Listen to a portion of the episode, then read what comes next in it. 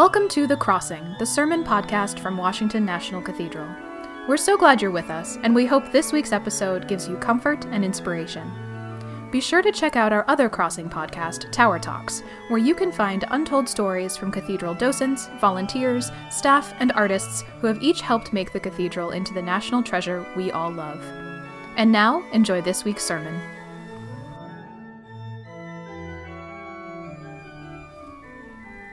Please pray with me. Heal me, hands of Jesus, and search out all my pain. Restore my hope, remove my fear, and bring me peace again. In the name of the living God, Father, Son, and Holy Spirit, Amen.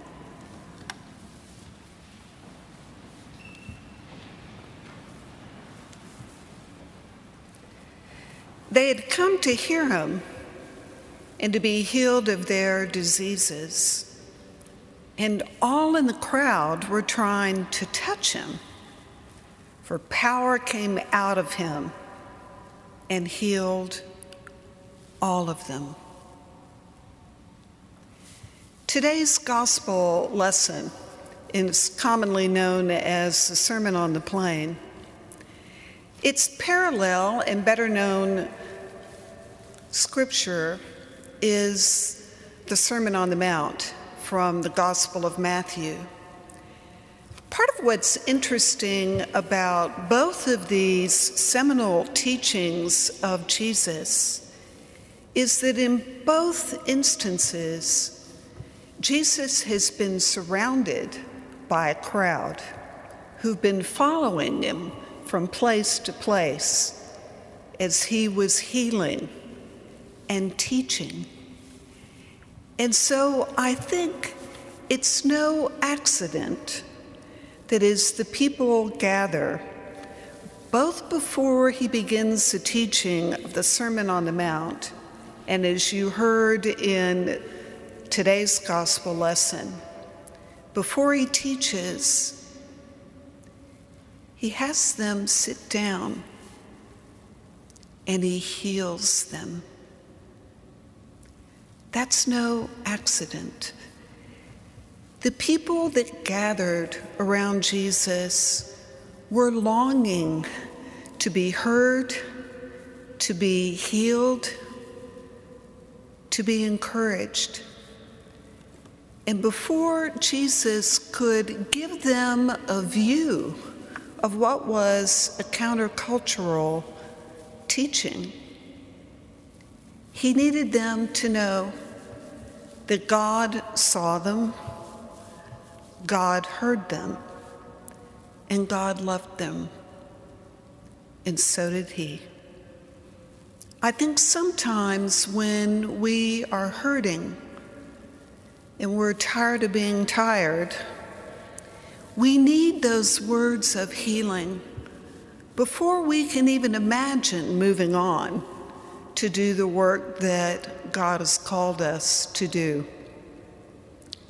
So today, if you've come to sit at the feet of Jesus and to hear once again words of healing and hope and restoration and encouragement, you've come to the right place. Because you see, Jesus was and is in the healing, encouraging, loving business. The people who were gathered had been struggling. By and large, they were poor, they were oppressed, and they were hoping and longing for a new day. And Jesus speaks directly to their situation. How in the world could they imagine, given their circumstance, that they were blessed? And yet, Jesus points the way. He tells them, You are indeed, you are beloved. And A new day is dawning, and you will be a part of it. We too live in challenging times, to say the least. And if you believe all the surveys, we're all exhausted. We're tired of being tired during this pandemic. We too are in need of healing in our lives, in our communities, and in the global community. There is brokenness and so much work to be done. I think so often it's easy to get discouraged and to not really have the will and the wherewithal to move forward. And it is in those times that I take great inspiration not just from what Jesus taught us, but the saints who have gone before us, who found the will and the determination in the way to move forward and to make a difference. In this Black History Month, I'm reminded of the powerful and transformative witness of the civil rights leaders of the 1960s. I recently read Jon Meacham's book, which is a biography of John Lewis. His Truth is Marching On John Lewis and the Power of Hope. I highly commend that book to you. We know many things about John Lewis, but this is a different angle and lens on that great giant. We learned that he was the son of sharecroppers and learned at a tender age that he was a beloved child of God, created in God's own image, and that no one or nothing could take that away from him.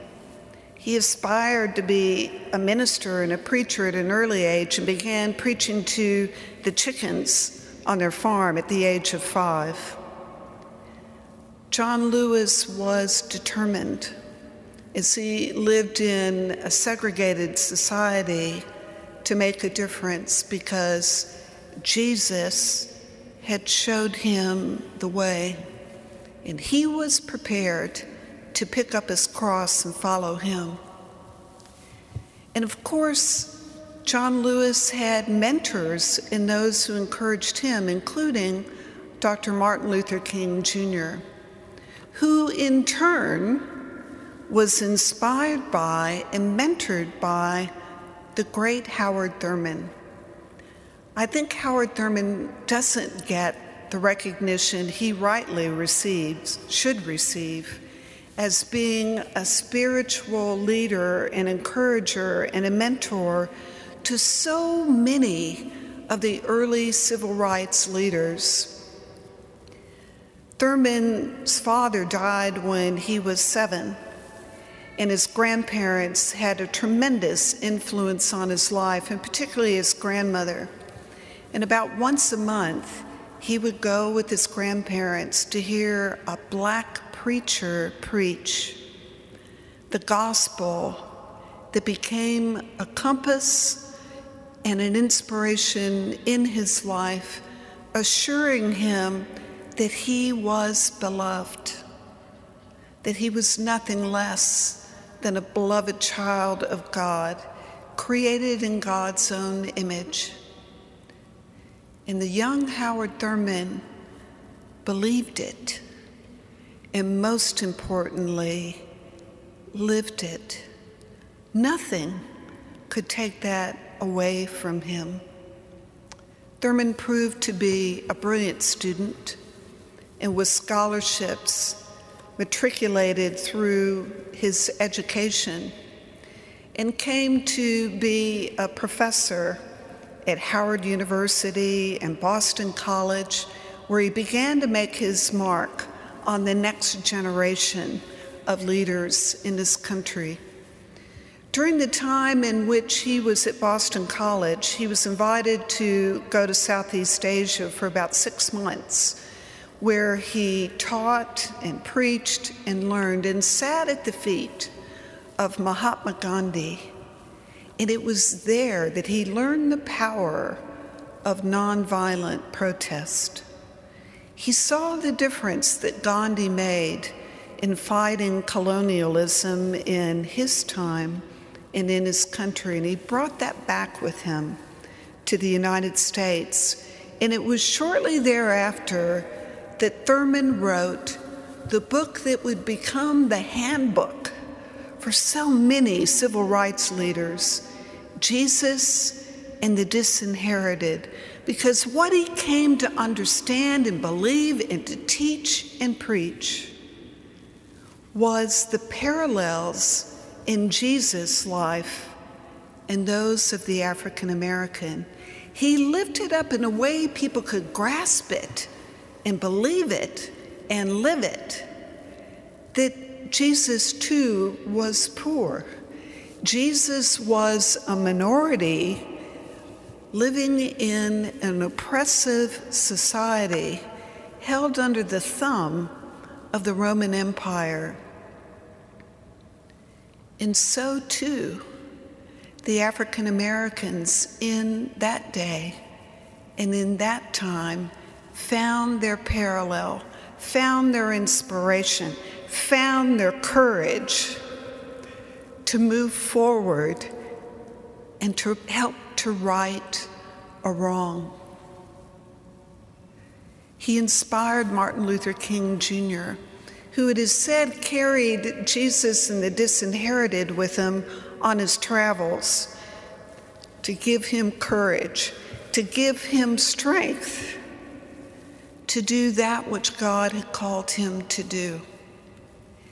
And when you look at their lives, you look at the life of John Lewis, how else could you explain someone who would knowingly and willingly be a freedom rider and cross the Edmund Pettus Bridge, knowing with certitude that he would be beaten and bloodied and perhaps lose his life as well? Lewis was arrested over 45 times in his life, and yet he always held on to hope. He writes the afterword in Meacham's book, probably not long before he died. And in speaking about the first time he was arrested in Nashville for speaking up and speaking out and doing what he called good trouble, he said this I felt free. I felt liberated. I felt like I'd crossed to the other side. And I was a better and stronger person for it. And eventually, because the civil rights movement, America was better and stronger for it as well. My friends, I know that we are in a challenging time. But we're in a season of epiphany where we remember and draw strength from the light that came into the world and shattered the darkness. That same light is available to you and to me to do that which God has called us to do, to make a difference in our day and in our time to move forward to do those things to help bring about the beloved community, to help bring about the kingdom of God in our time. If we look for the light, we will see the light. Amanda Gorman brilliantly spoke about the light in her poem, The Hill We Climb. The new dawn blooms as we free it, for there is always light if only we're brave enough to see it, if we're only we're brave enough to be it. I leave you with these powerful and time eternal words that Howard Thurman wrote at the end of his book. Jesus and the disinherited, and I paraphrase Jesus belongs to no age, no race, no creed. When we look into his face, we see etched the glory of our own possibilities, and our hearts whisper, Thank you, and thank God. Amen.